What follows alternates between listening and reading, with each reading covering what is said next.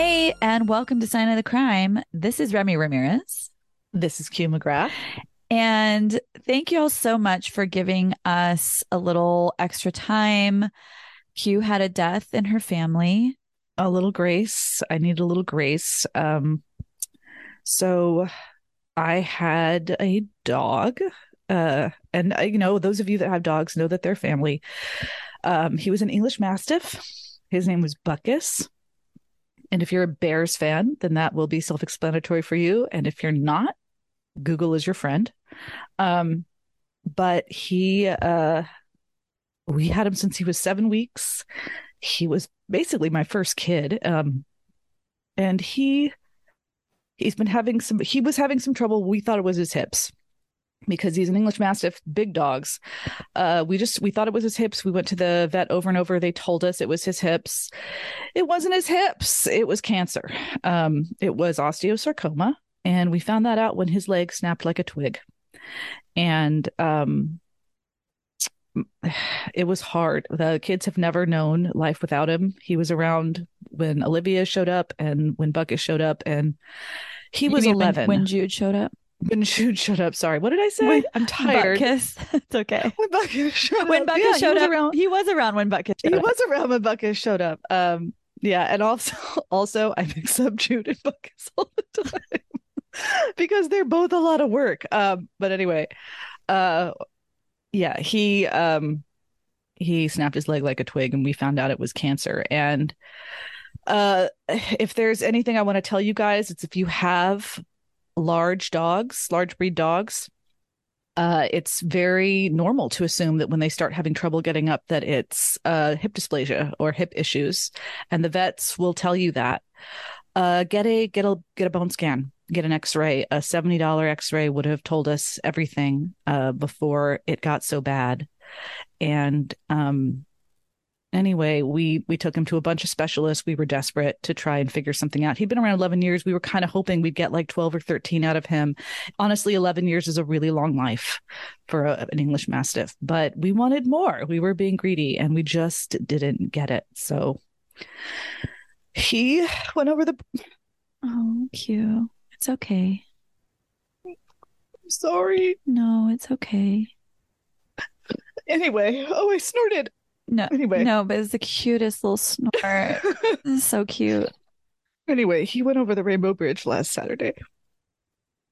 And as a result, it was her turn to edit. And I was... Remy was working. Remy was like in New York, like not even able to... I mean... I didn't even ask her and I wouldn't have. It was really my turn. Like, you guys have no idea how much it was my turn. And it didn't matter anyway. She just wasn't able to do it. So yeah.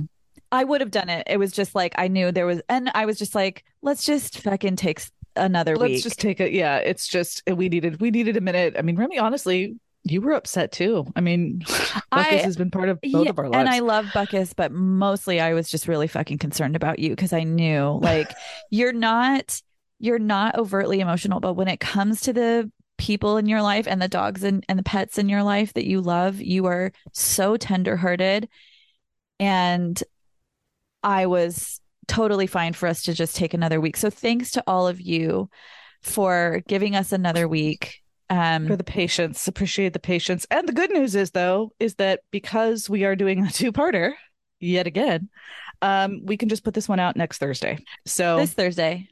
Yeah, this coming. Which is next Thursday, okay, right? This is a real question that I have. When people say next something... Well, today is Sunday, so I would assume that's the last day of the week. So it's next Thursday. But in my mind, I'm like, the Thursday coming up, that's this Thursday. It's this one coming up. And the next one is the one after that. Okay, but you're wrong. I think I'm right, but I think everyone errs on your side. But I think I'm right. I think that everyone erring on my side is what makes me right. Look, there's a lot of like people going along with the wrong shit in this world. I mean, ain't that God's truth, though? Okay. No argument here. Speaking of people doing the wrong shit, if you are a murderino, then you know that there was a huge break in the Delphi case. Yeah. Oh, there's an arrest. Okay. First of all, what the fucking fuck? Because, and we were just chatting about this, this guy has never been mentioned as a suspect. Not once. No, not once. Wait, and also to review, I mean, I'm probably most of you know, but if you don't know about this case, it happened like 6 years ago? 2017, I was pregnant because I remember having a very visceral reaction to what happened. So going on 6 years ago, and it was February of 2017. Two young, like 13-year-old girls went in like the middle of nowhere. I mean, Libby and Abby. Yeah, just like a small town. They went hiking together. They were just cute, sweet, smart, awesome girls. Babies. Yeah, baby girls. Babies. And like their parents dropped them off. They were going to pick them up in an hour or whatever it was. And older sister, I think, dropped them off. Okay. Ugh, older sister. Heartbreaking. Yeah. And some fucking fuck ended their lives, and their bodies were found. They had been sexually assaulted, and from what it sounds like, from what you were saying, they had been. Well, the truth, we don't actually. I don't think we have a lot of information about how they died, and they've done that on purpose. And there are a lot of people who find that very frustrating. But from what I understand, the cops are playing it close to their chest because. Now they found the person. They believe they found the person. When they found the person responsible, they wanted to make sure that, because this was the kind of case where you get the crazies who are like, I did it. You know, this is the John Bonet type of case. And they wanted to make sure that when they found the person, and if they were able to get that person to supply details, that it wouldn't be stuff that was out in the news. That's what I think. Sure. I think that they were trying to weed out craziness. In doing that, however, it frustrated a lot of people because, you know, I mean, there were a lot of armchair detectives out there who wanted information and wanted to try and help. And you know, the police weren't giving it. But, you know, I mean, it did take 6 years, but apparently they have arrested Richard Allen. That's the name, right? Yeah, I think that's his name. Yeah. And from what I understand, he's a local. Right. And I think that's the most shocking thing. Yeah. I mean, certainly to the town. A wolf in sheep's clothing. Because he was, I mean, they people kept saying, the thing I kept hearing over and over again in interviews was like, it just can't be anybody from here. No one from here would do this. It's such a small town. Right. I think they were thinking about like truckers or like people who might pass through. Right. Yeah. Yes. Sure. Ugh. Or, you know, or just somebody who like traveled to a different area in order to do something bad. Because honestly, if you're going to do something bad, don't shit where you eat. Yeah. You know, I mean, like that feels like a normal thing to assume. Yeah. But people who rape and murder 13-year-old girls are normal people. Yeah. Yeah. But the odd thing, though, is like, why isn't you don't just like up and murder, you know, like there had to be something in his history that people would be side-eyeing. Right. But that's what's weird about this suspect is that it sounds like he was just kind of, I mean, he was quiet, which it's the fucking quiet. You know, always the quiet ones. But I think he was just someone who kind of mostly kept to himself. Although who knows what he was doing on the internet. I want to see his internet history. Yeah. I want to see his search history. And also, you know, just because you're quiet, I mean, I live in a small town and it's amazing what people can get away with. Yeah. You know, it's I don't know. I mean, I understand the idea of like living in a city where you know, you're one of a million and you just blend in, but like small towns are sleepy and they're not looking for that kind of stuff. Yeah. And I mean, yes, a case like the Delphi case, like that's going to get noticed, but a little sexual assault here, you know? Well, and let's be honest, in small towns, that stuff goes by the wayside in small towns at times, in large cities too. Yeah. I think I was going to say, especially sexual assault of young girls, you know, for a very long time, girls were made to feel like it was their fault if something happened to them. So it still happens. Right. I mean, luckily there's been disruption around that narrative, but for a very long time, it was like if you told your parents, you were in trouble, you know? Yeah. So, and I can say, I don't feel like that happens here, but for a small town, this one's relatively large, and there are several surrounding it that are considerably smaller. And I have heard that there are stories where that it happens in towns where it's like, you know, 5,000 people. I mean, there's a town here, Rem. I guess it's not. It'd be called like a village or a township of 280 people. No, are you fucking kidding me? No, no, you're related to everyone. Who do you fuck? With my Venus and Scorpio. Literally have to leave town from the sexual partner. With my Venus and Scorpio, this is my first concern. Not my first concern with my Venus and Scorpio is everybody knowing my business. I'm like, no, thank you. Oh, are you kidding? Everyone knows my business anyway. Well, yeah, but you do that on purpose. I don't want everybody to know my business. I was explaining to someone the other day. I was like, I'm like anti-privacy. I don't like privacy. I think it's like, why is everyone so into privacy? But if you think about it, you know, the way that because people are dicks. Well, but that's the thing that allows people to be dicks is privacy. Like, think about people who continue to live in tribes today, or like people who did at one time live in tribes. At one time, all of us lived in tribes. There was no such thing as privacy. And that was how we connected. That was how we created community. That was how we celebrated life together. It was like, and married our cousins. I think, like, what? How did they handle that? I don't know. They married their cousins, right? No, girl. Like, that's how they handled that. I don't want to talk about that. I don't want to think or talk. The English, like, that's how they handle that. Like, I don't know how. I don't know how, you know, I'm sure, as with everything, I'm sure that indigenous peoples of all areas had a better way of handling that than quote unquote civilized cultures. Not confused about that. Yeah. Although I do think there may have been a violent aspect. I do think that, like, okay, this is me being like, I think I know the answer and I don't. But if I did, here's what I would say. I do think I heard at one point that rape was a part of it, that pillaging women from other villages was like part of how they did it. So, well, there was prima nocta.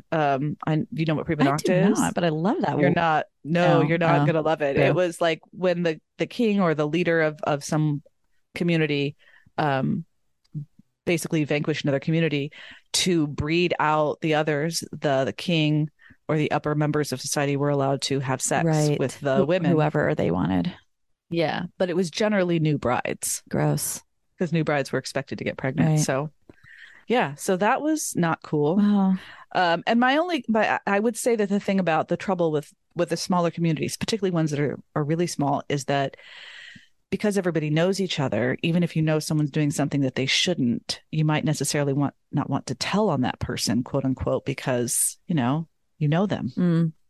They're your cousin. They're your friend. They're the guy that changes your oil. Totally. They're the guy that they're your uncle. Lets you. Yeah. Like, they're the guy that lets you buy cheap beer or like looks the other way because you're not 21. Right. And, when you're getting Boone's Farm. What is the new Boone's Farm? Is it White Claw? Yeah. Is that what it is? Is that what the kids are drinking? Yeah, the kids are drinking White Claw. Yes. Also, just a PSA for anyone who wants to drink but doesn't want to feel like they're drinking. There is one called Ranch Water that I recently had. It's probably been around for like 1,000 years, but it's so good because it's not super sweet like White Claw. So highly recommend. But is it alcoholic? Oh, yeah. Mm-hmm. Oh, okay, great. Yeah. Yeah, very in support of everything being alcoholic these days. Oh, yeah, sure are. I was like, I turned on the news. I swear to God, I turned on the news a couple days ago and it was like, oh, the nuclear threat from Russia. I was like, and switching it off. I was like, no, not today. And not today. Eating my feelings. Okay. Okay, speaking of shutting it off. Are you talking about us? Because that's rude. No, I was talking about Manson and how he's fucking insane. Should we do it? Let's do it. Okay, so I'm gonna go back a little bit so we know what we're talking about here. So on October 5th of some year, because I didn't write it down because we were in the middle of it. Like, I think it was 1969. I don't know. It's the 60s. Manson. Just October 5th. So that's what we got. On October 5th. If it's your birthday, sorry about that. Manson was denied the court's permission to question a prosecution witness whom defense attorneys had declined to cross-examine. Incensed, Manson leapt over the defense table and attempted to attack the judge. Sure he did. Always a quality decision. Mm-hmm. So he's wrestled to the ground by bailiffs. He's removed from the courtroom with the female defendants, who had subsequently risen up and began chanting in Latin. No. That's a nightmare. No. Yeah. After this attack, the judge allegedly began wearing a gun under his robes. I get it. Now I remember this. Yes. Yeah. On November 16, the prosecution rested its case. And 3 days later, after arguing like standard dismissal motions, the defense stunned the court by resting as well, without calling a single witness. They were like, we got nothing. They were like, it turns out that like they basically said like, we did it. We just didn't do it for these reasons. We did it for this reason. Duh. We did it because to show you guys that the man is evil. I don't remember. What was it? I remember that we had a joke about this because it was the Marvin Harry, because they were like, we didn't do it for this. We did it. Yeah. We did it so they would string them all together. And you're like, hey, just so you know, this is not the defense that you think it is. This is not the defense that you think it is. It's so good. It also applies to so many areas of life. So many. Yeah. Wow. So many people fucking bring themselves away with their fucking narcissistic, shitty ass self. So many people saying things that you could not waterboard out of me. Like, oh my God. Wow. You said that shit out loud. Okay. So anyway. So shouting their disapproval, Atkins, Krenwinkel, and Van Houten demanded their right to testify. No one gave a fuck. So they go into chambers. In chambers, the women's lawyers tell the judge their clients want to testify that they had planned and committed the crimes and that Manson had not been involved. And the lawyers very much know that that's bullshit, so they aren't allowing them to do it. Van Houten's attorney, Ronald Hughes, vehemently stated that he would not, quote, push a client out the window. In the prosecutor's view, it was Manson who was advising the women to testify in this way as a means of saving himself. You don't say. Yeah. Krenwinkel later said in a 1987 documentary, the entire proceedings were scripted by Charlie. We knew this, but okay. Wait. So basically he was just telling them what to say. Yeah. I mean, the other thing was, as we went over, like particularly with like the X being carved in the head, the fact that they were like, we came up with all this on their own. I'm like, bitch, you haven't had an original thought in your brain in like 6 years. The LSD just erased, like just an Etch-a-Sketch, just like shook you and you were clear. And he just implanted shit in there because, and they knew that because every time Charles Manson did something, the ladies were like, us too. And what about, and they're like, the same thing. Us too, but we thought of that. Okay. Yeah. And then we like sent it to him. Mentally, yeah. Mental telepathy, and he did it, and we are actually the crime people, right, Charlie? Right? Are we a whole new term to Charlie's Angels? Are we the crime people? Are we the crime people, Charlie? Unless we're not, tell us. Okay, but first of all of that is in his chart. But anyway, keep going. Yeah. Okay, so the next day, Manson testified. But they removed the jury from the courtroom first because they were like, "This is going to be bad." They removed the jury. What the fuck was the point of him testifying?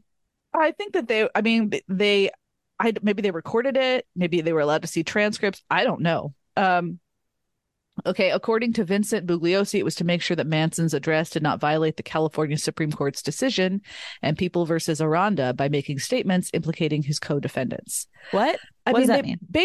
Basically, I think the long and the short of it is that they knew that this guy was like a couple tools short of a full chest, and we're just like, yeah, we don't know what he's gonna do. I mean, you know, like he'd already pulled out the newspaper saying that like Nixon says that Manson is guilty, and like carved the thing into his, you know, like I'm being X'd out by. I mean, he's a loose fucking cannon.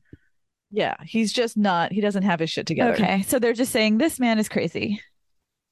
Yeah, and they're like, you know, I don't think that they were thrilled that they were putting him on the stand. Yeah. They're like, oh, how's this going to go? I'm sure the judge wasn't thrilled either, because that puts him considerably closer to the judge, who's already like, I have a gun. Totally.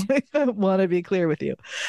However, Bugliosi argued Manson would use his hypnotic powers to unfairly influence the jury, which is a hell of an objection, in my opinion. Wait, the lawyer said that? Uh-huh. What? Yeah. The DA was like, also, we don't want the jury here because we're afraid Manson's going to hypnotize them. Whoa. Yeah. Speaking for more than an hour, Manson said, among other things, that the music is telling the youth to rise up against the establishment. He also said, why blame it on me? I didn't write the music. To be honest with you, Manson stated, I don't recall ever saying, get a knife and a change of clothes and go do what Tex says. So he's basically saying, I had nothing to do with this. They did this all on their own. The music is telling the kids to do it. They did it. I didn't write the music. I didn't tell them to go kill anybody. It just is what it is. Look at my ex. These are just bold-faced lies. Uh-huh. Yeah. Indeed. Meanwhile, all of his little lemmings are in the back going, what? Well, I think they'd already like colluded with him to be like, he's, I mean, can you imagine? I mean, he walked up and was like, here's the deal. Here's what we're going to do. You're going to take the blame and go to jail. I'm going to walk free. Got it? Like, and they were like, okay. They're like, okay, so what kind of X do you want us to carve into our head? I mean, it just is what it is. Exactly what happened. Because it is exactly what happened. I'm sure he made it more flowery and more like, this is, you know, this is the plan, man. Like, this is what has, you're a murderer for the greater cause, whatever, you know, whatever fucking shit he needed to tell them while he fed them drugs to get them to buy this shit. But it worked. Lola. Yeah.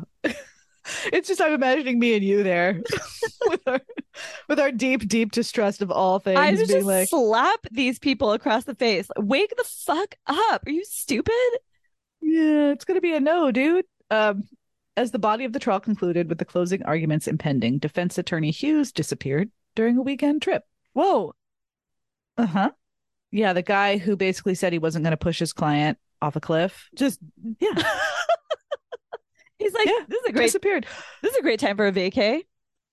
Well, hold that thought. We're going to come back to it. So when Maxwell Keith was appointed to represent Van Houten in Hughes' absence, a delay of more than 2 weeks was required to permit Keith to familiarize himself with the sizable trial transcripts. Yeah, I bet he just kept going, wow.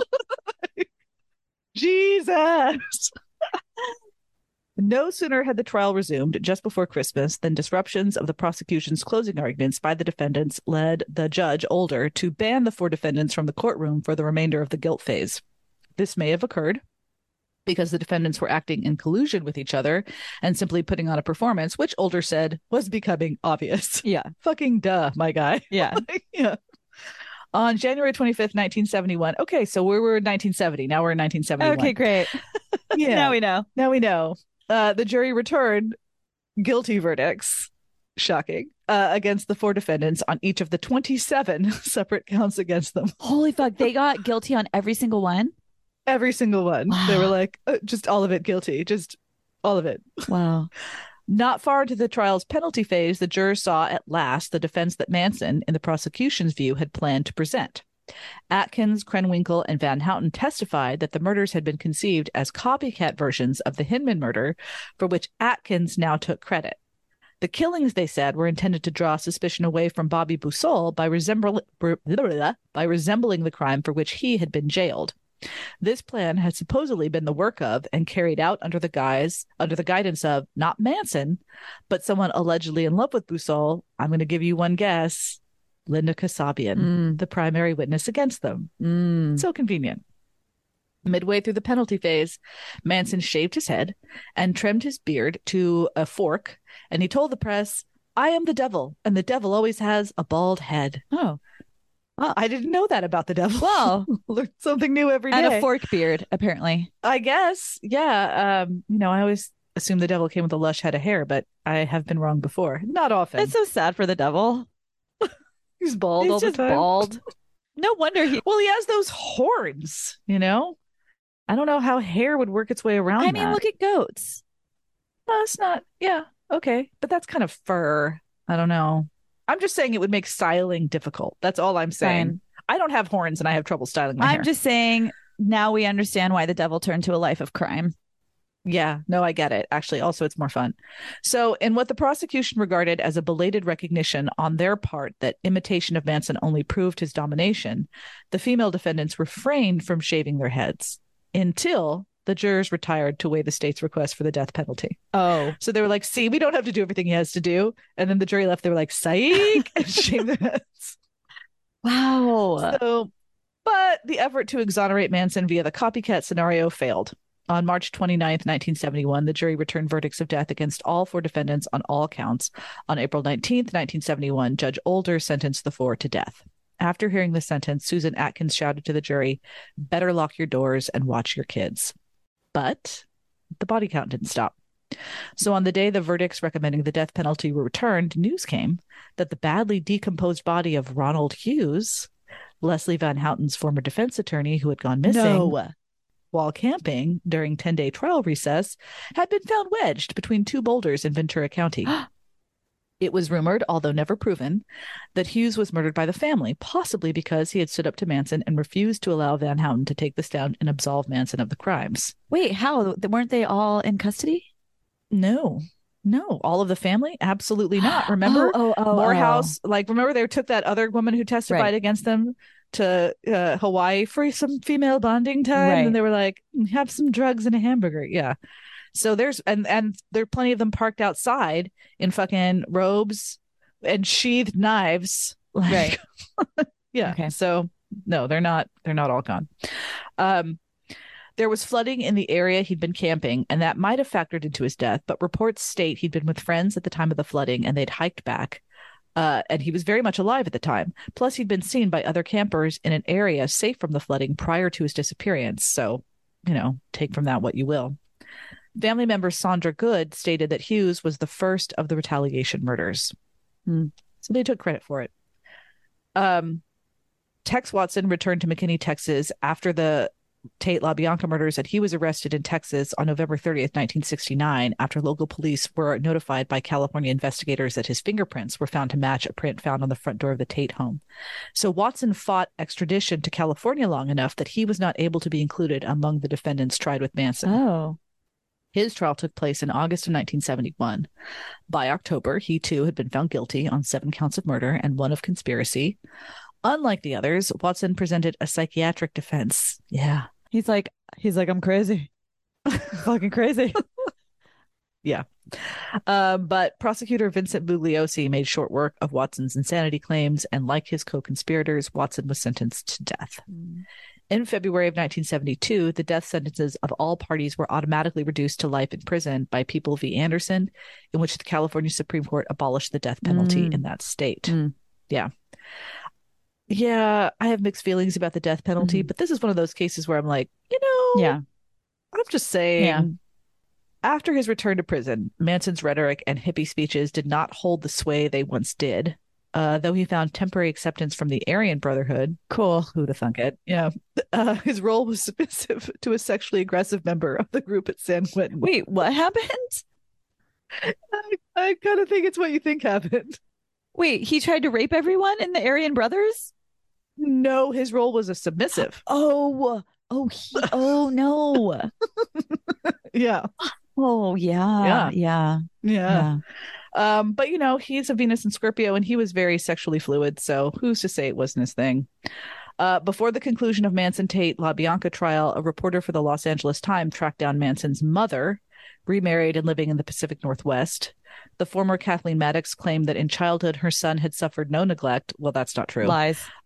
He had even been pampered by all the women who surrounded him. I mean, maybe. That kind of, like, I can see when he was actually surrounded by women who loved him. It sounded like he had like his aunt and whatnot, but she wasn't stable. Yeah. And, you know, I mean, whatever pampering that she was able to give him when she was around him was probably combated by the fact that she wasn't around that much and that she kept getting arrested for stealing things. Yeah. So not good. Yeah.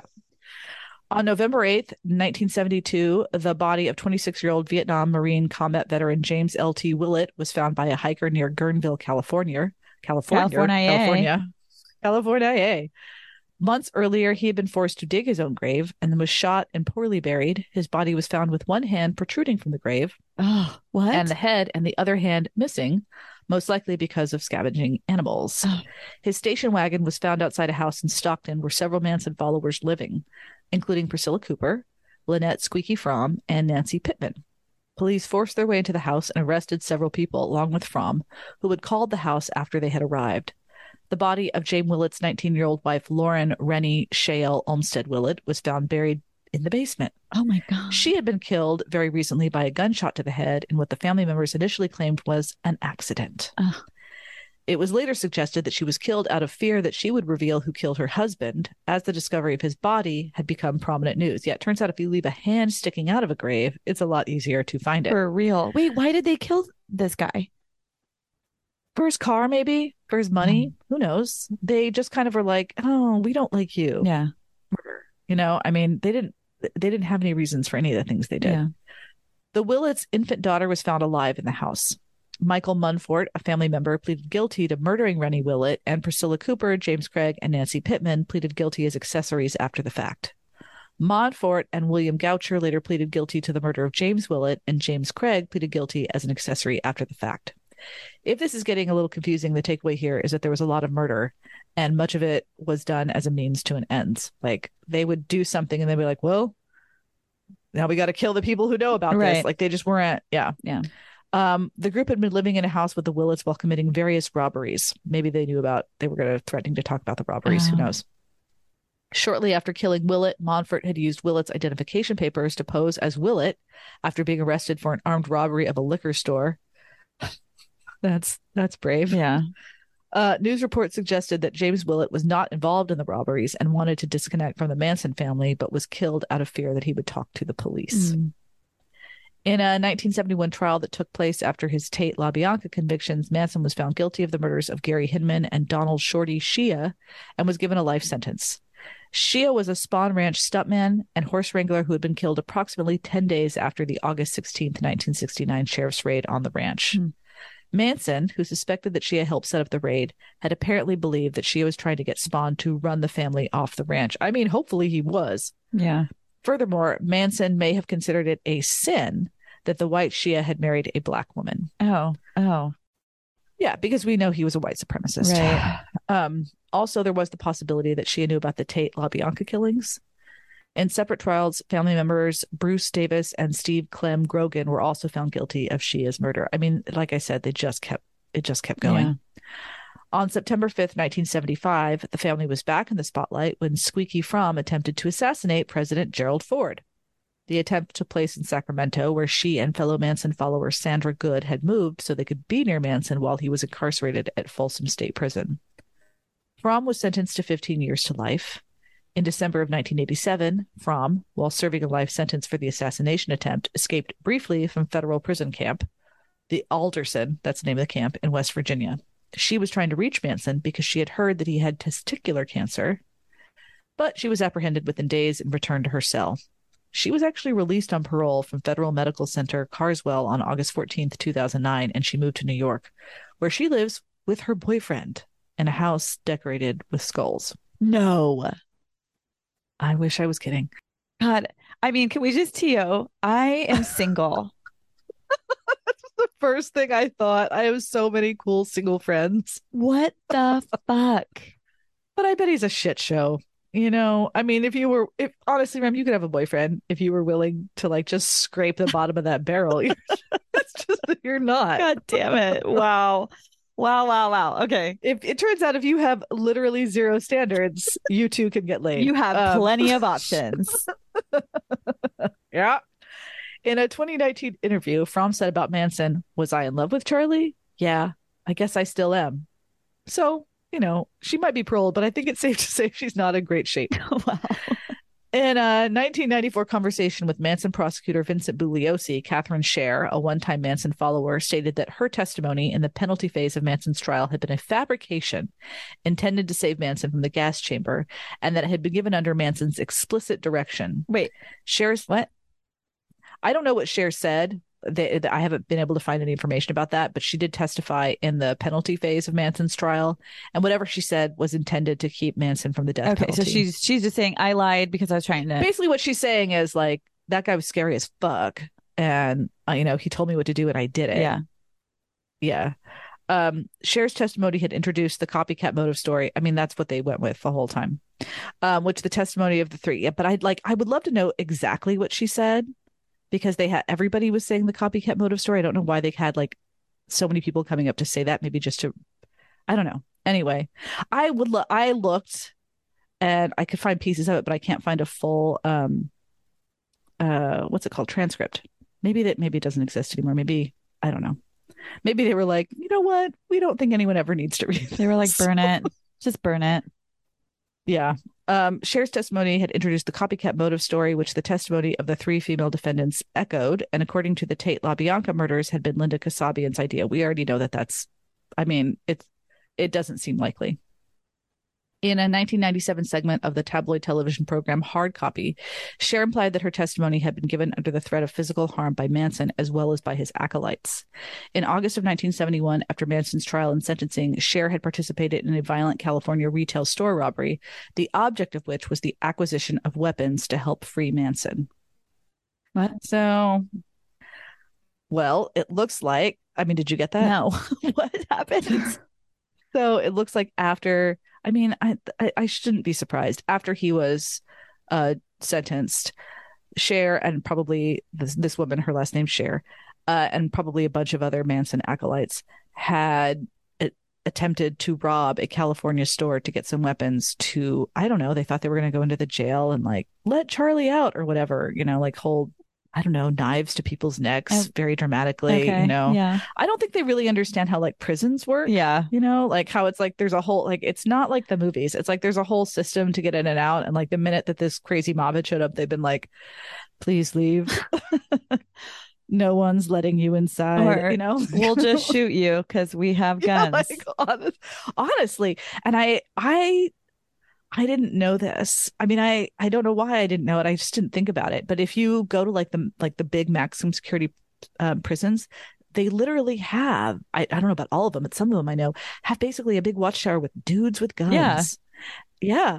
I didn't think about that. I was like, I've seen there's actually Michael, when he was working in Chicago, he worked near a big prison and they've got like the barbed wire around the fences and shit. And I imagine that that's hard to get through. But if someone were to actually try and make it, they're like, nope, no, my guy. No, no, it's not working. No. But I mean, for someone like Manson, I'm okay with that. Yeah, totally. That sounds right. Yeah. In January of 96, a Manson website was established by latter-day Manson follower George Simpson, who was helped by longtime Manson follower Sandra Good. I mean, this guy still has people. What the fuck? Good had been released from prison in 1985 after serving 10 years of her 15-year sentence for death threats against governmental agencies. Can you fucking imagine? You spent 10 years in prison and the first thing you want to do when you get out is like set up a website for this dude? No. Wow. It really just, we'll get into this, but it's a testament to how powerful he was. Everyone knows about Charles Manson, but when I was reading, everyone knows about the Tate LaBianca murders. That's not new. Although actually, most people I know about the Tate murders. There was about half that didn't realize that the LaBianca murders were a thing as well. But almost no one knows about the full, and no one really does. But just what I talked about, there's not a lot of people who know about all of that, you know, he didn't just kill those other people. He was responsible for a lot of killing. Right. Yeah. And he never picked up a knife. Yeah. But that's what I mean. And we'll talk about that in his chart because it's totally in his chart. And it's an interesting, he was held accountable. There's no way around it. He was held accountable, but there's a lot of philosophical debate about whether or not it's okay to do that. Right. Because he didn't do it himself. Right. You know, are we responsible? And then, you know, there's the whole, like, if you yell fire in a crowded theater, like you did that. If people die trying to get out, like that's your fault. Words have meanings. There's no way around that. I get that. And I'm not arguing that Charles Manson isn't responsible. Don't get it twisted. But from a philosophical point, I understand why people go back and forth about this. Right. And, you know, it's kind of like at a certain point, we are grown ass adults and, you know, but also he was feeding them bunches of drugs, just bunches and bunches of drugs. Yeah, but this bitch, it's like 11 years after she got out of prison. Oh, no, I know. You know? No, it was right after she got out of prison. She went to prison. Because she'd been in prison for 10 years and then she got out. And the first thing she thought to do was like, gotta help Charlie. I thought, gotta set up this website. I thought she got out in 85. No, she. Oh no, you're right. Oh no, you're right. Yeah, it's 11 years. 11 years later. Yeah. Like, what are you doing? I mean, probably spent the entire 11 years trying to find ways to help him. Then the internet pops up, and she's like, "Gonna do this. Gonna do it." That's what I'm saying. Is to have that kind of a stronghold over someone where after they spend 10 years in prison because of your shitty ass, 11 years after the fact. She's still trying to save you. It's just bizarre. Yeah. I mean, yeah. Also, like, do you remember the, like, I went and looked at progressing age shots of Manson before he died. I think he died a few years ago. He just got crazier and crazier looking. Yeah. Like, I mean, he just went fucking feral in prison. Yeah. I mean, I think when you look back on when he was younger, he always looked like there's just squirrels running the show upstairs. But, like, damn, you know, I would have been afraid to have been in a cell with him. Let me put it that way. There is a reason. I mean, I don't know why it was got progressively worse, probably because prison was really bad for him. But yeah, it turns out prison's not great for your mental health. Yeah, turns out. But, like, his mental health house is fucked up. So, well, yeah. That's one of those ones where it's like, it's not subtle. No, you know, like sometimes we're like, ladies, look at his chart, and sometimes I'm like, you don't need to look at his chart, bitch. Look at his eyes. Yeah. Look at his eyes. Yeah, totally. If he's whispering helter skelter to you while shoving an LSD tab into your mouth, run. Yeah. Okay, so in a 1998-1999 interview, Bobby Beausoleil rejected the view that Manson ordered him to kill Gary Hinman. He stated that Manson did come to Hinman's house and slash Hinman with a sword, which he had previously denied in a 1981 interview. Beausoleil stated that when he read about the Tate murders in the newspaper, quote, "I wasn't even sure at that point, really. I had no idea who had done it until Manson's group was actually arrested for it. It had only crossed my mind, and I had a premonition, perhaps. There was some little tickle in my mind that the killings might be connected with them." In another interview, however, he admitted, "When the Tate LaBianca murders happened, I know who had done it. I was fairly certain." So, yeah. But again, this is someone who was very, very involved with Manson. And I mean, his mind is probably very mushy and did a lot of drugs. Yeah. It was announced in early 2008 that Susan Atkins, oh, I remember when this happened, was suffering from brain cancer. An application for compassionate release based on her health status was considered and denied in July of 2008. Yeah. I mean, she was like brought in on a stretcher. Yeah. She was denied parole for the 18th and final time on September 2nd, 2009. Atkins died of natural causes 22 days later on September 24th, 2009 at the Central California Women's Facility in Chowchilla. In January of 2008, in a January 2008 segment of the Discovery Channel's Most Evil, Barbara Hoyt said that the impression that she had accompanied Ruth Ann Morehouse to Hawaii just to avoid testifying at Manson's trial was erroneous. Hoyt said that she had cooperated with the family because she was trying to keep them from killing my family. No, I believe that. She stated that at the time of the trial, she was constantly being threatened. They said, "Your family's going to die. The murders could be repeated at your house." 100% checks out. As the 40th anniversary of the Tate LaBianca murders approached in July of 2009, the Los Angeles Magazine published an oral history in which the former family members, law enforcement officers, and others involved with Manson, the arrests, and the trials offered their recollections and observations on the events that made Manson notorious. In the article, Juan Flynn, a Spahn ranch worker who had become associated with Manson and the family, said Charles Manson got away with everything. People will say he's in jail, but Charlie is exactly where he wanted to be. Charles Manson died of a heart attack and complications from colon cancer on November 19th, 2017. He was 83 years old. And this is just further proof that he was full of shit until the day he died. And that is Charles Manson in a nutshell. Okay. Well, let me get into his astrology.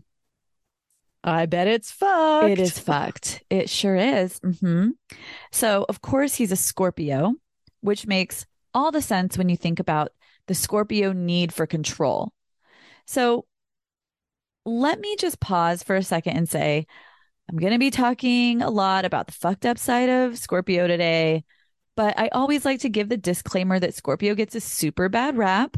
Healthy Scorpio is fucking awesome. It's loyal. It's deep. It's intuitive. It's passionate. Unhealthy Scorpio, like any unhealthy sign, is just super fucked. So don't come at me, Scorpios. Okay. Why? Maybe you can tell me in like 2 minutes or less. Why do Gemini and Scorpios get like the worst rap? Well, okay. Scorpio, because bad Scorpio is bad. It is bad. As we can see. It's bad, honey. It is because the Scorpio proclivity for manipulation and violence, right? Because like an Aries, whereas an Aries can also, like, that's a violent Violence, but no manipulation. No manipulation. Just walk. Cancer is manipulation, no violence. Right. Exactly. Yes. And then Scorpio is violence and manipulation. But this is when it's unhealthy, right? This is like the worst form of Scorpio.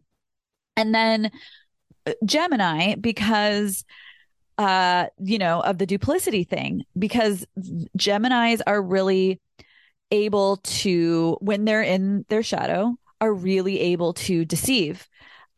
Part of like, so there's a card in tarot, it's the Magician, and that's Gemini energy. It's like the Magician can like make, can sort of make something out of nothing, which is like great if you're a manifester, but part of making something out of nothing is also the illusion. It's the trickster. It's the like, I'm telling you that I'm going camping with my friend who's a girl, and it's just going to be a very platonic camping trip, Remy. No, it's not. You went and fucked that girl. And oh, was he a Gemini? Yes. Oh, yeah. Of course he was. Yeah. So, of course he was. Yeah, Remy, can you lend me $20 so I can go on this camping trip with this friend? Oh, can you give me a bunch of your CDs? Dude, what? Yeah. You paid that man to cheat on you? I literally was like, take everything. Everything you say is true. I'm 18. I don't know how anything works. Anyway. Okay. So anyway, that is why. Okay. Okay. So now with my disclaimer, let's talk about why Scorpio can be fucked up. When we think about Pluto, Scorpio's planetary ruler, and Pluto being so powerful, but not necessarily physically, right? Like that's Mars energy. Shadow Pluto power is about control power and really controlling others. That's why a strong Pluto placement can often lead to like world leaders or celebrities, because these are all people who have the ability and desire to influence and, especially with politicians, control others. And on that note, can we just discuss the fact real briefly that we have been in Pluto and Capricorn for like 15 years. And as a Capricorn, I'm ready for that to get the fuck out of my fucking house, my sun sign. But also I'm ready for that to move into Aquarius and see what shit breaks down from that, because that's going to be hilarious. I can't even tell you. I'm like, God damn it. It can't happen fast enough.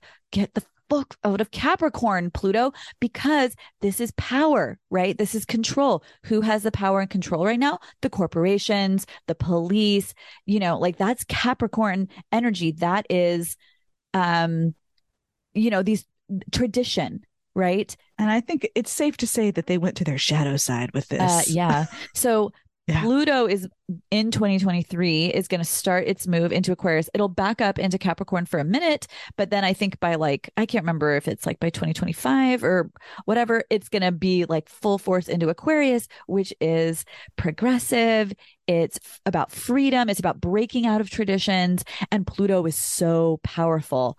So I just French Revolution last time. That was the last time it was in Aquarius. Oh, see, I didn't even know that, but that makes complete sense. Yeah, French Revolution happened last time Pluto was in Aquarius. So yeah, so up with their heads. Shit could get weird. Oh yeah, let's do this. Okay, let them eat cake. Let them eat some steel. Yeah, how about you eat my steel toe boots? How about that? See how you like that taste. So Pluto, we don't condone violence. Pluto, I do. Also has a large capacity for violence. And when you look at Manson's chart, he has a massive Scorpio stellium. Okay. He's got Sun, conjunct Venus, very close conjunction in Scorpio, Jupiter in Scorpio, Mercury in Scorpio. And because Scorpio falls into his seventh house, he also has his DC in Scorpio, which is the opposite of the ascending, right? So 5 Scorpio placements. The Sun conjunct Venus in Scorpio doesn't shock me at all, even though on the surface, we may not think of Manson as someone who would have that.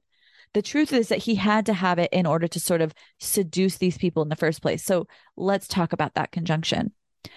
The Sun is how we project who we are to the outside world. And when it's conjunct Venus, this is someone who projects in a warm, friendly, affectionate way.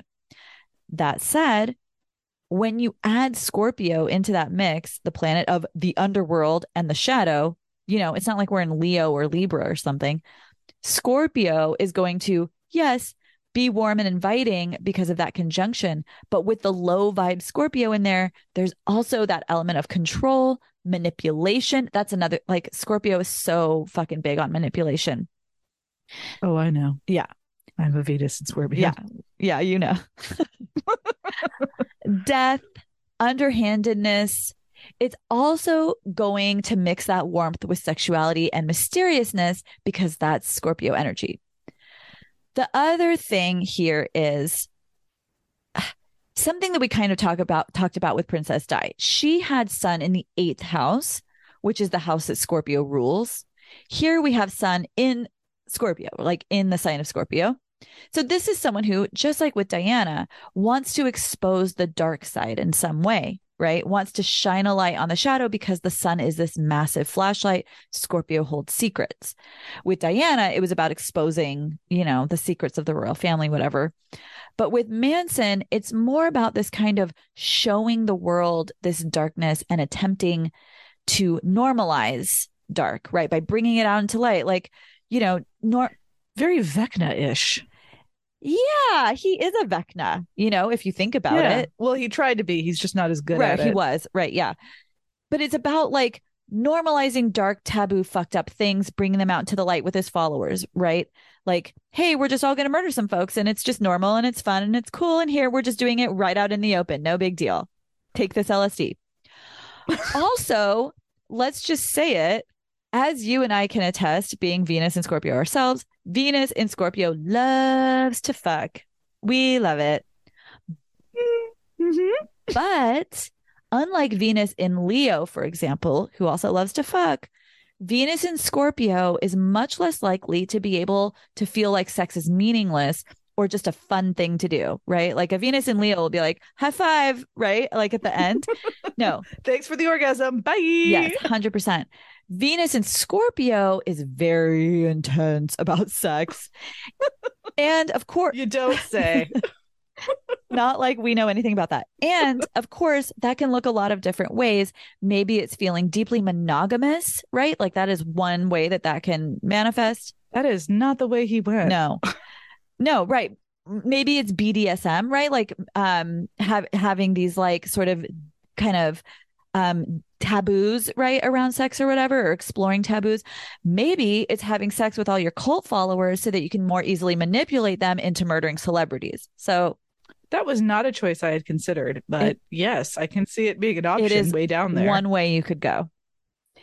So now with Venus conjunct the sun in Scorpio, this is someone who invites people in and is warm and friendly with them, but maybe with the intention of cult leadering them, controlling them, brainwashing them, having very intense sex with them, and exposing a very dark part of Scorpio shadow energy. And then when you consider the fact that Jupiter is conjunct Mercury in Scorpio, this is even more obvious. So Mercury oversees how we communicate and how we think. So Mercury in Scorpio, I also have Mercury in Scorpio. And by the way, also Venus, we've talked about. So I'm not here to say that Scorpio is evil, again, by any means. But what healthy Mercury in Scorpio does is read between the lines, right? Like we love abstractions. We love symbols. We go deep on emotions. We're intuitive. We also don't suffer fools.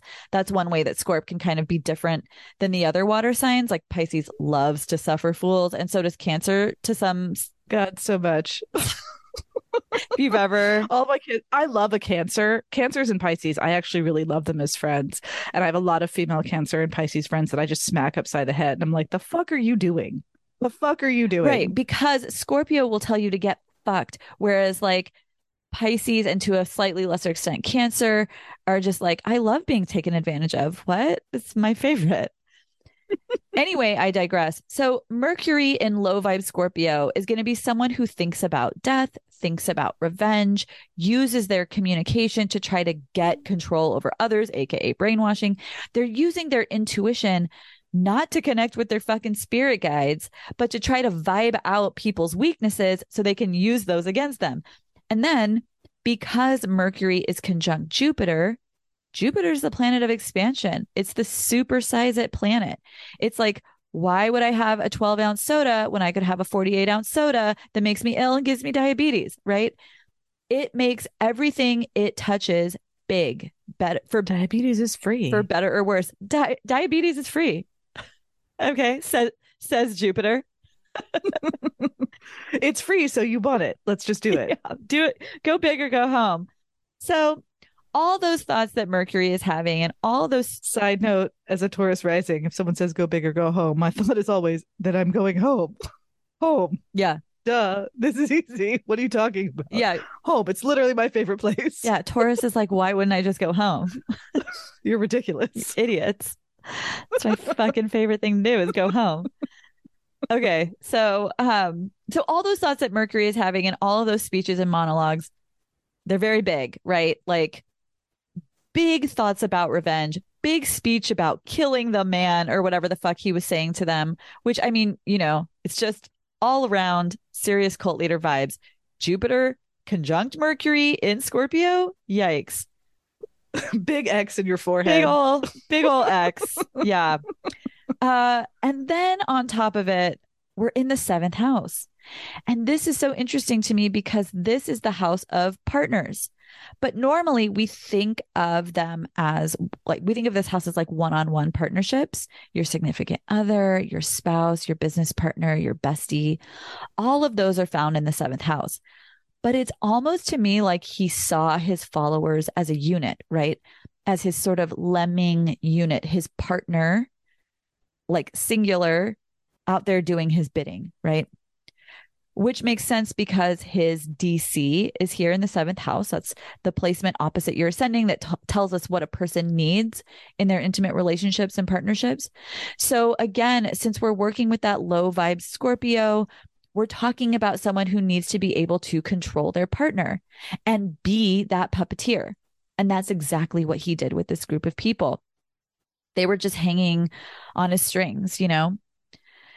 We don't have time, but I would love to know, like, what these other people's charts look like. Like, how did you find that many people? I think it's that were just that willing. Maybe it was, I'm sure it had to do with the time. I think so too. I think coming out of the 50s, if you think about it, like the 50s was really a time where it was so easy to, I mean, it still is, but the 50s was a time where everyone was like, I pledge allegiance to the flag. Mm-hmm. You know, it was like no one, this is hard for us to wrap around our heads, but we never really knew a time when everyone trusted the government.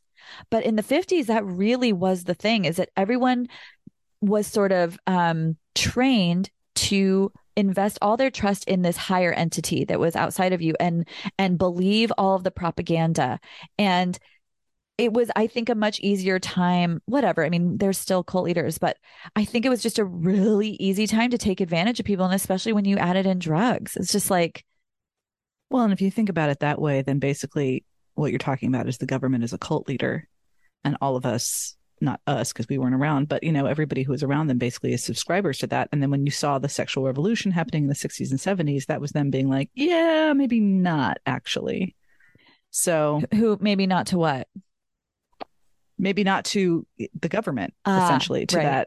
that, you know, like, we're not drinking your Kool-Aid anymore. Right. Like, well, you know, premarital sex, drugs. During the 60s, astrologically, what happened was Uranus and Pluto were conjunct in the fucking sky. Uranus conjunct Pluto. I didn't know that. If you think about it, is what we're about to move into, because Pluto is moving into Aquarius, which is overseen by Uranus, right? So what happened was Uranus, the planet of breaking out of tradition, of freedom, of going against the grain, of like anti-establishment, teamed up with Pluto, which was about power. So that basically defined the 60s. I'm sorry, are you telling me that we're about to have another 60s? Because, well, I'm so mad that I'm going to be in my 40s for that. Like, it's not the same. Also, at the time, Chiron was opposing that conjunction. So this was about dealing with some serious wounds. Yeah. Okay. So now what's happening is Pluto is moving into Aquarius. It's not the same thing as teaming up with Uranus, but it is that energy because Uranus oversees Aquarius.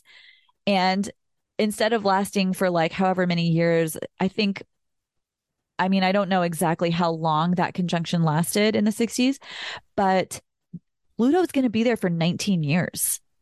I know, I saw that. It is a big fucking deal. So we are definitely moving into a time where there is disruption of the status quo, disruption of the establishment. I just don't, you know, none of us know exactly how that's going to look. Okay, the Capricorn in me is like, but we're keeping Social Security, right? Like, I just want to be clear that like a few things need to stay status quo. Well, God, I hope so. I mean, not like I'll get any Social Security since my job is like... I don't know what I'm talking about. Yeah. You what? You know, you have to invest in that to like receive later on. I think Michael has. Yeah. It actually is bullshit to me. I'm like, oh, okay. So the massive work that I did here, it just doesn't count. All right. Well, you're welcome for the citizens I raised that are going to go buy your shit. Of course. Yeah. I guess I did it for free. I guess that's cool. Women's work doesn't matter. Okay. So we talked about Sun conjunct Venus in Scorpio, how that made him seem very inviting and warm. But we have a double dose of this because if you scoot over to his fifth house, he has Mars exactly conjunct Neptune. They're both at 4 degrees. This is huge. So Mars gives us drive and ambition. It makes us want to go after things. Neptune, when it's healthy, is about spirituality, love, art. But when it's in its shadow, Neptune is about illusions, deception, lies, wrapping a piece of poo in tin foil, spraying it with spray paint, telling everyone it's gold. And everyone believes you because Neptune is very mesmerizing. It's, you know, it's like this magician, the trickster. It's like the con artist. So because we're working with unhealthy Neptune here, obviously we've got major drive to deceive, right? Big ambitions, that's Mars, to trick and to project a fantasy onto others. That's Neptune. Coincidentally, Mars also oversees violence. So tricking people into doing violence. Wow. It's a little on the nose. Yeah. This energy gets even more pronounced because we're in the fifth house. And this is the house of play, of children, of make-believe. Lots of actors have prominent fifth house placements because it's about playing around. That's, you know, sort of what acting is. It's like make believe, right? Mars is also the ruler of Aries, right? So it's got leadership energy. So if we synthesize all of these factors to understand how they're working together here, it's perfect. Mars is like, I'm a leader. I'm ambitious. I'm going after things. Also, violence. Shadow Neptune is like, oh, do you see how spiritual I am? Do you see how I'm healing the world? Lol, JK. I just want to control you to feel good about myself. I'm actually a huge piece of shit and a scam artist and a fraud.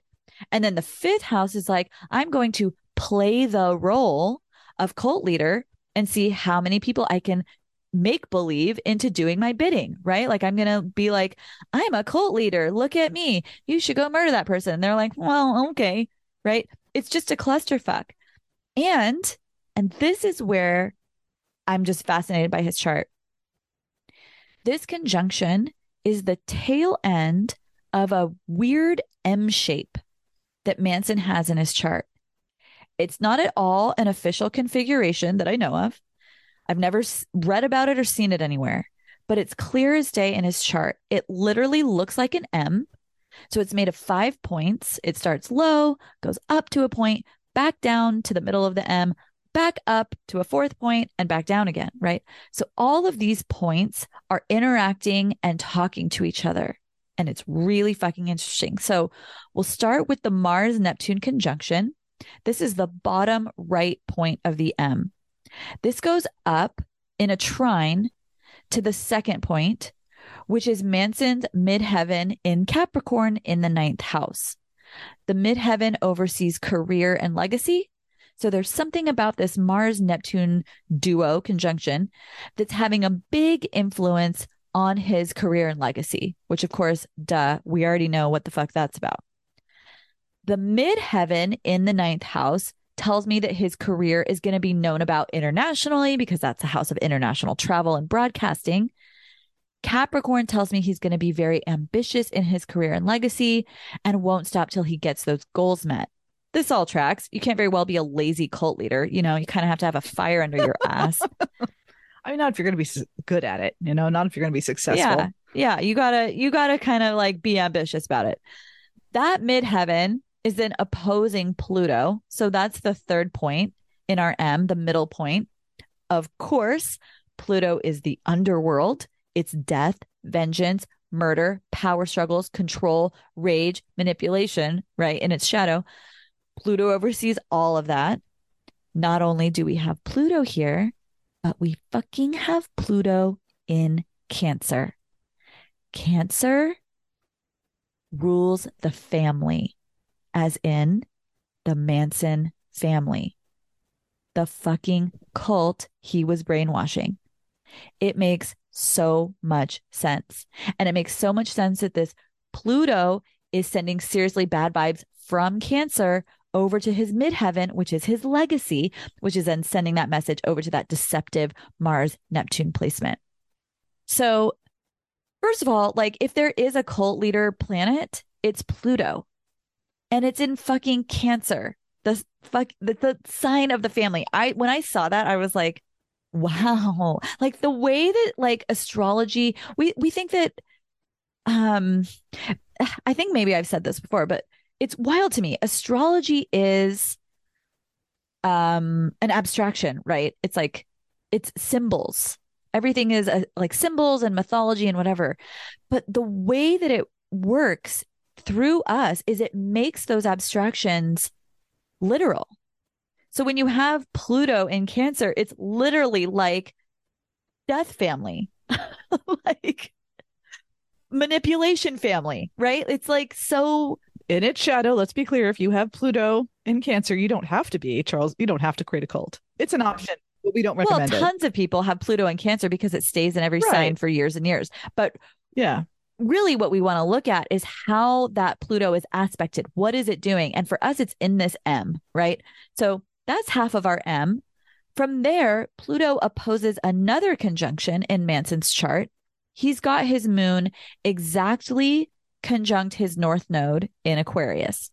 The north node is what our soul wants to learn in this lifetime. His north node is in Aquarius. Yes. What? So it's what you want to learn in this lifetime, right? How your soul wants to expand and grow in this lifetime. When it's conjunct the moon, that means your soul wants your emotions to play a huge role in your destiny and how you move forward. And then we're in Aquarius, which oversees the collective, the community. So there's going to be an intense emotional drive to impact the community in some way. But sadly, that drive is being opposed by Pluto in Cancer. So now we have someone who deeply and with all of his emotions wants to murder the community with his murder cult family, aka Pluto in Cancer. Cool. It's almost like he got it exactly right, but in the upside down. Yes. You know? Right. Like he was doing the right moves in the wrong arena. Right. Well, that's what we always have to remember is that he could have had a completely different outcome if he'd had, for example, a different upbringing, A, or B, had chosen at any point to go on a healing journey, right?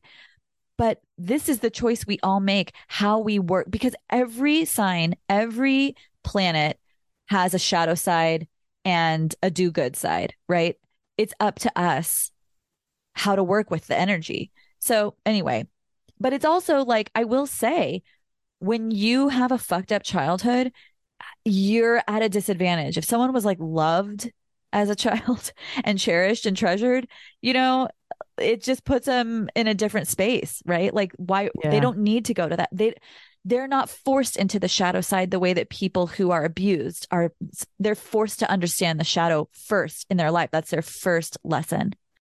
Well, and it can make a big imprint. There's no doubt about it. Yeah, and if you don't, sometimes, and we've been over this so many times, you grow and you become an adult. And at that point, you have to start making your own choices. Yeah, you have to make a choice. So now we're at that north node conjunct the moon in Aquarius. That is then trine, you guessed it, motherfucking Chiron. Motherfucking Chiron. What's his Chiron in again? In Gemini. That feels, wow. Of course it is. I don't know why I would have thought it wasn't. Chiron in Gemini in the second house. So to review, Chiron rules our deepest wounds and our healing journeys. Should we choose to take ourselves to therapy? Should we choose not to take ourselves to therapy? Chiron's just holding big fat wounds that haunt us and lead us to hurt all the people around us. Chiron in Gemini is a wound of words and intelligence, because remember, Gemini is ruled by Mercury, who oversees how we think and how we communicate. So there's also, of course, like being a fucking big fat liar if you have Chiron in Gemini and you choose to do that, right? Because Gemini is duplicitous in its shadow. So it's about saying one thing and doing another thing, right? So Chiron in the second house, let's talk about this. This is the wound of feeling unsafe, unworthy, unimportant, unvalued. The second house is ruled by Taurus, and it oversees security, valuables, self-worth, and yes, money, but that's a valuable, right? So it also is like our personal values and like our figurative values and our literal values, right? So I actually look at this and see someone who grew up in an environment where they didn't feel safe, didn't feel loved or valued. And so they overcompensate with being smart, being great orators, brilliant speakers. They want to come across as really intelligent. They want to be convincing, right? Whether or not what they're saying is true is not the point. It's can they convince you that it's true? And this is how they'll get love. This is how they'll make themselves feel important and valued. If I can convince you of a thing, right? And this desire to feel smart so that he doesn't have to feel the pain of being unloved as a child is sending its message over to his moon conjunct north node in Aquarius, saying, hey, channel all this pain you have inside to the outside, toward the community, right? Because this moon is conjunct the north node, right?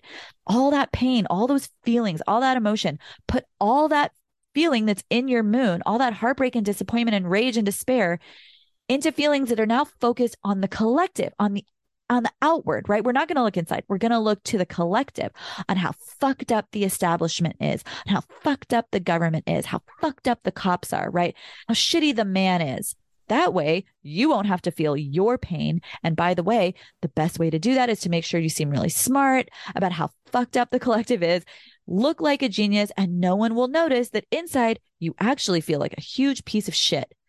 And then that is traveling down to Pluto and Cancer. And it's like, ooh, I see what we're going to do. Let's use your intelligence to feel important by impacting the collective through taking all this dark Pluto energy and using it to create a new family, a family that will never leave you, that will never abandon you, and that will show you complete devotion. How? By murdering celebrities, because Pluto, and because Pluto's desire to control and destroy.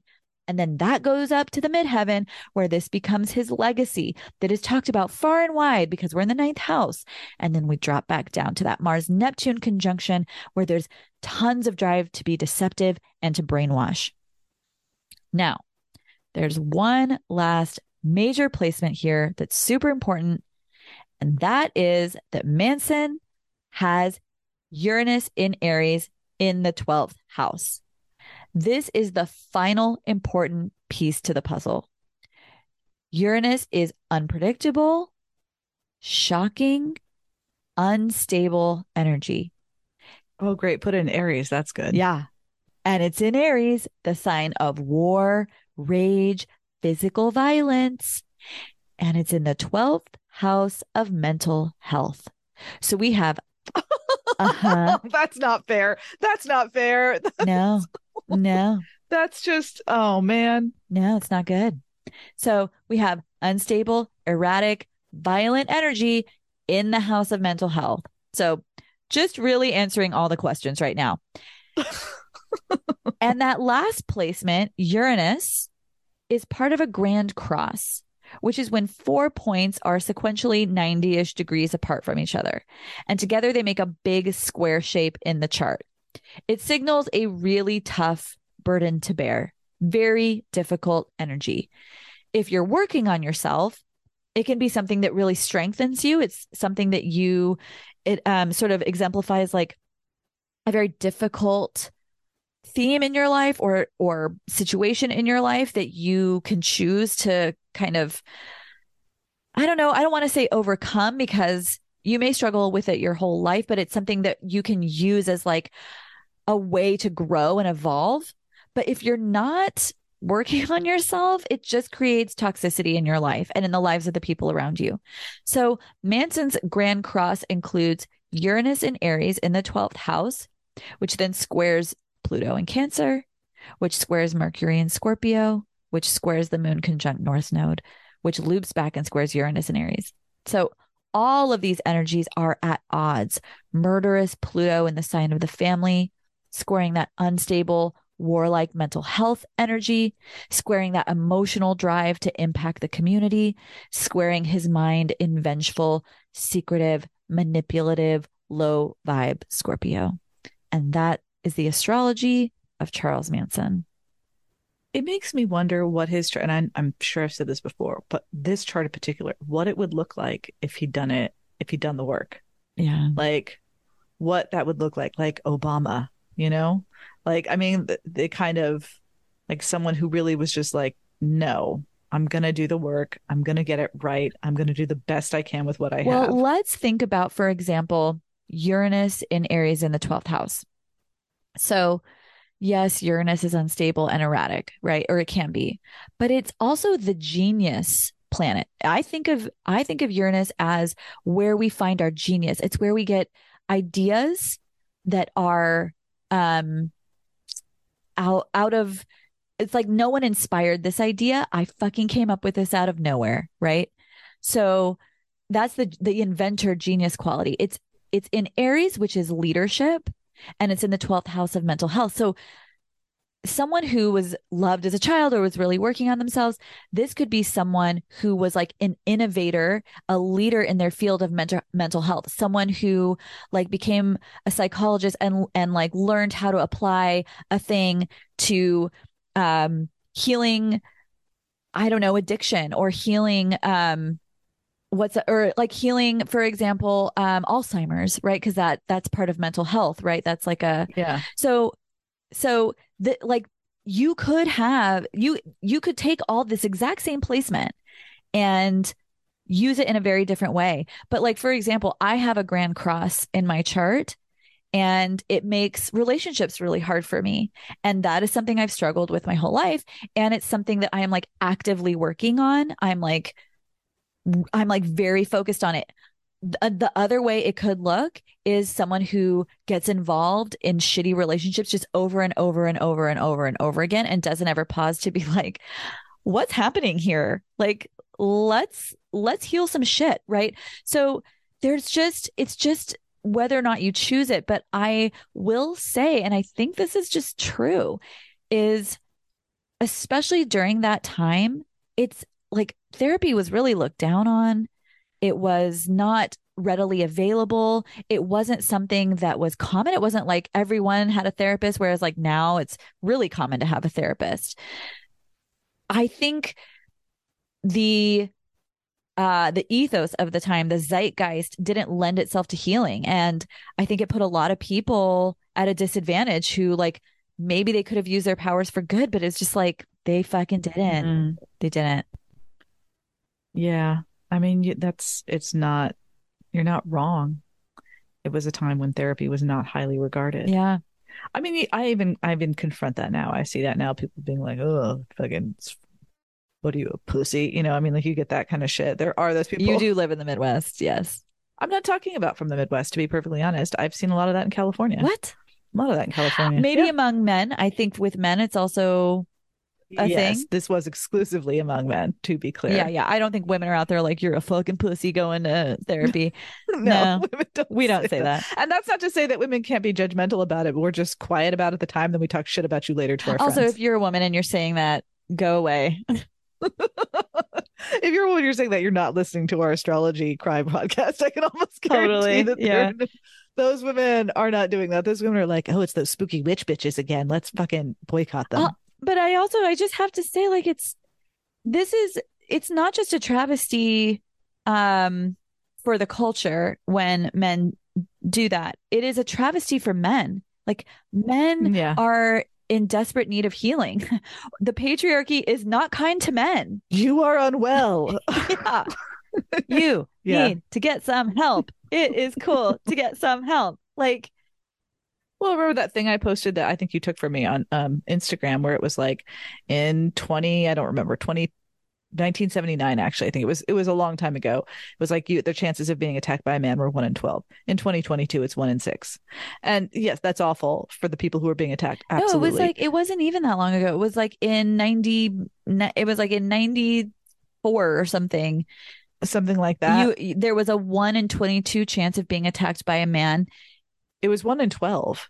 It was 1 in 12. I remember because I was like, damn, I thought that was high. And now, oh, right. You're right. It was 1 in 12. And now in 2021, it's one in 6. You have a 1 in 6 chance of being attacked by a man. What the fuck? Yeah. I mean, I want to look at some of the sources for that. I've got to consider the source, but still, I mean, but I don't feel like there's a lot of controversy around the statement that like violence has gotten, it's a bigger thing now. Men being violent against women.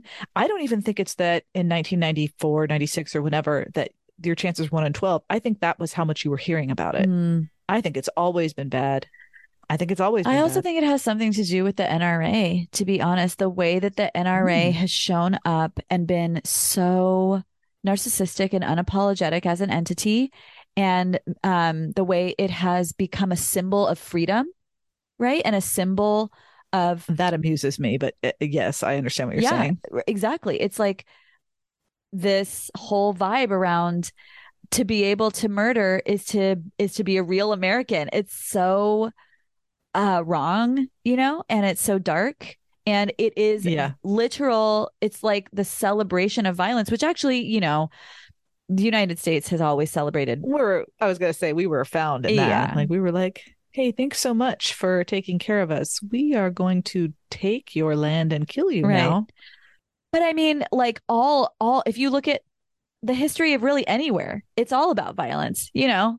Like no country was just like very kindly and, you know, diplomatically set up. It's all, I mean, we have just this lengthy history. Well, except for indigenous cultures who showed up and were like, oh, we're just going to start this here. Although I guess there's something to be said. I mean, there were warring tribes and whatnot, but they had a certain respect for the land. Yes. You know, that we don't share.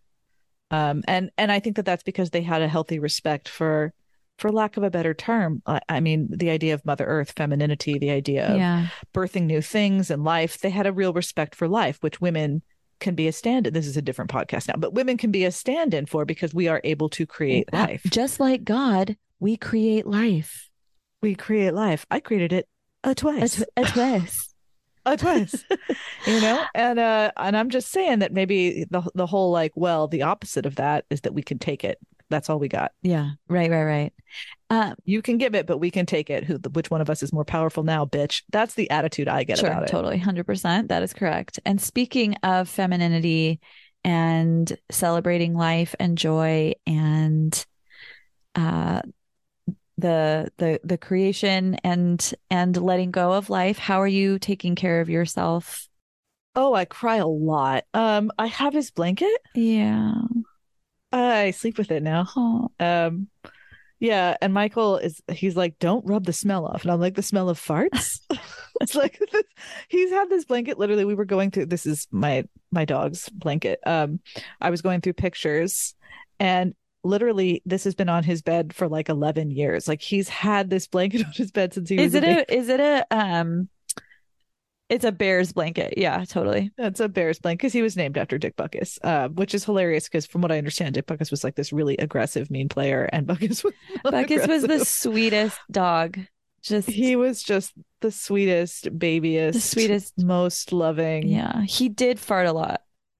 He farted a lot, and they were just fucking room clear, unbearable. Yeah. Well, and like.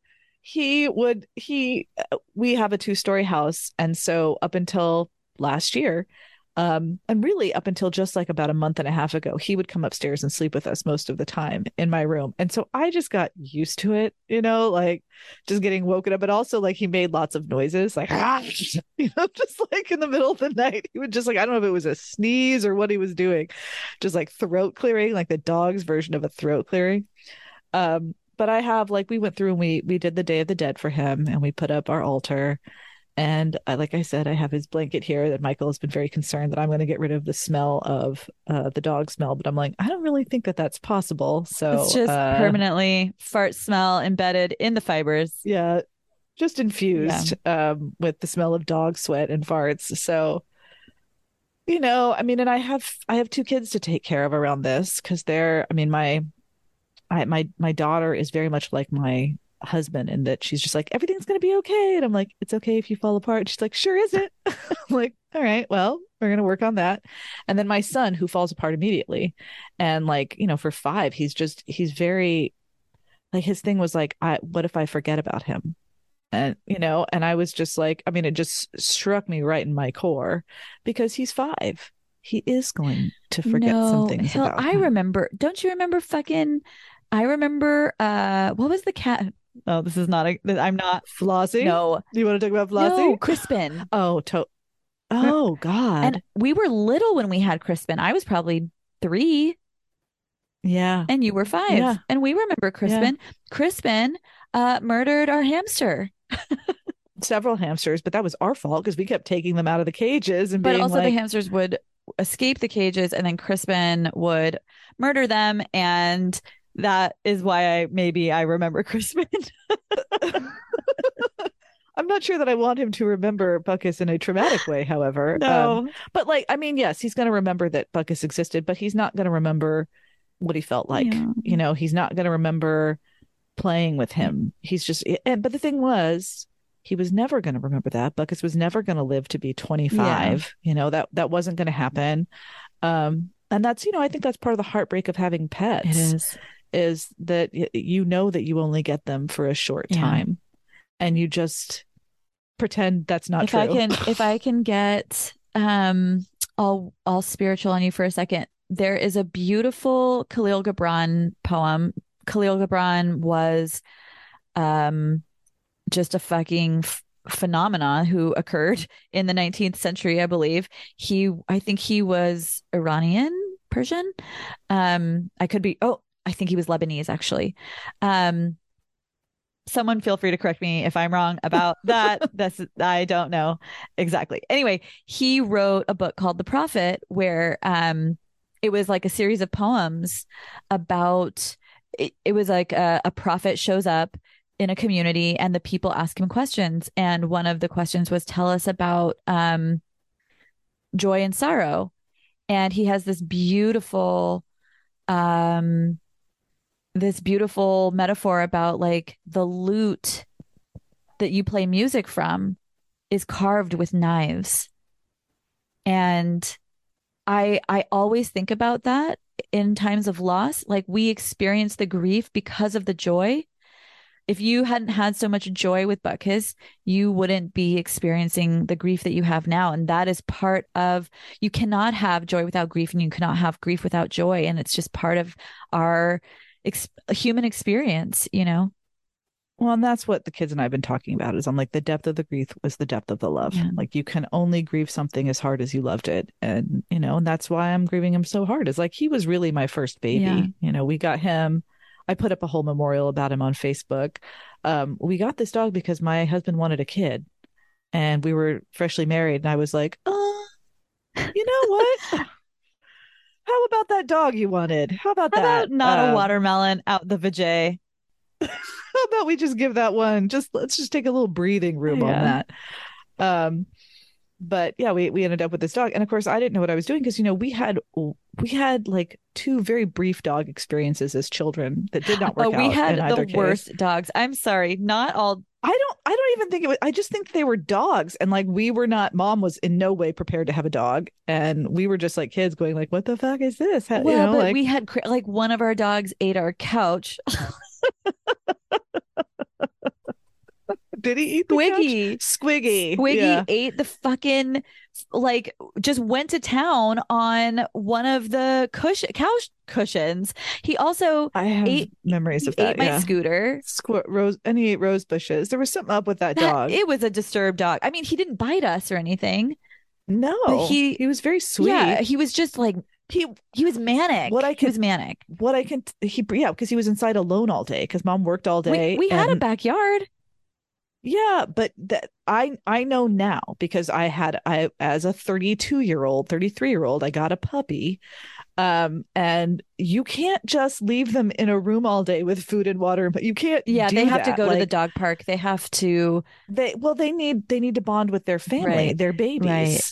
And, we didn't do that with we went to school and mom went to work. And I think she thought she'd get a dog and things would just be fine. But that's not how baby dogs work. Mom is an Aquarius. And so she's like, how does human interaction work? How does. How do I make the bonding occur? I bought you the fur creature.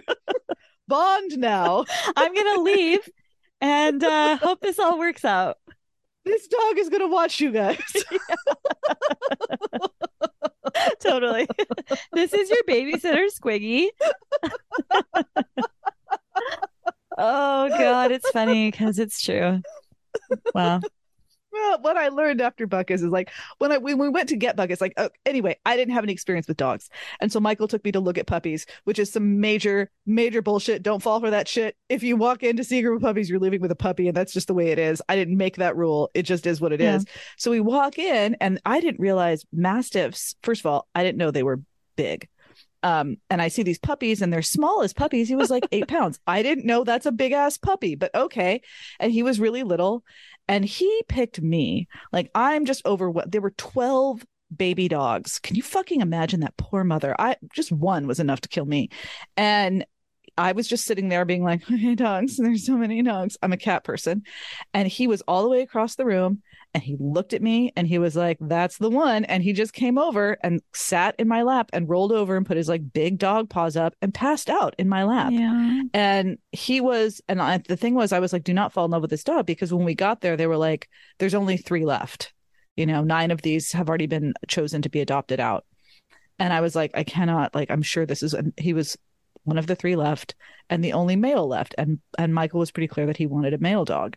So we were like, okay. And then we're leaving, he was 6 weeks at the time. He was 6 weeks and almost 10 pounds. I didn't know what that meant, but apparently that means that's a big dog.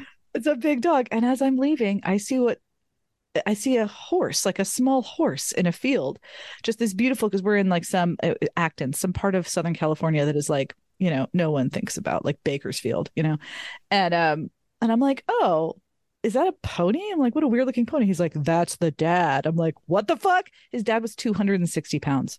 His dad was enormous. Yeah. Butkus at his biggest was 220 pounds. And we brought that dog home at 10 pounds. Within 6 months, he was 100 pounds. By 2 years, he was 200. I mean, he was huge.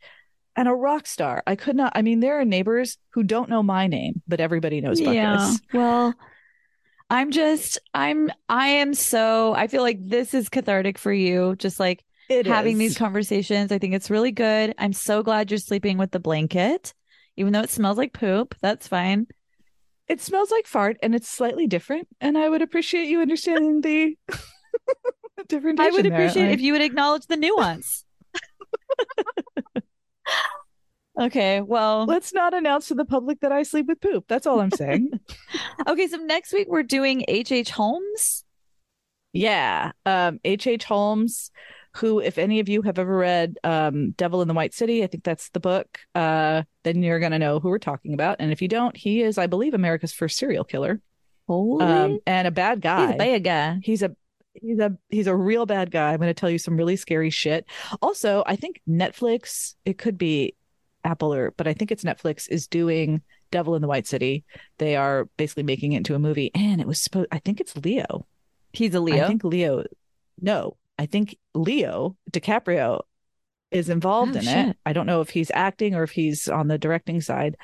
And Keanu Reeves was supposed to be in it, and he backed out, and I'm upset because Keanu Reeves is a good person, and I just want to see him in all the things. And he's a cute, good-looking person. And he's a cute, good-looking person who's dating age-appropriate women, God. Which I find, the bar is so low, but still. The quivers, the groin area quivers, Lord.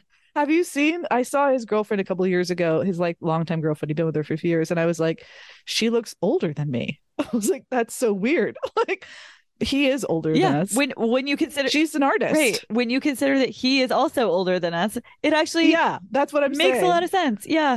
Yeah, no, absolutely. But it's like, you know, the whole thing with Leonardo DiCaprio where like some oracle told him that a 26-year-old was going to murder him, and that's why he won't date anyone above the age. Like he dates all girls from the ages of 22, and then by 26 they break up. God, is that true? Did a psychic really tell him that? No, I don't think it's true. It's just it's like a funny rumor that's going around because he consistently breaks up with women when they turn 26. God damn it.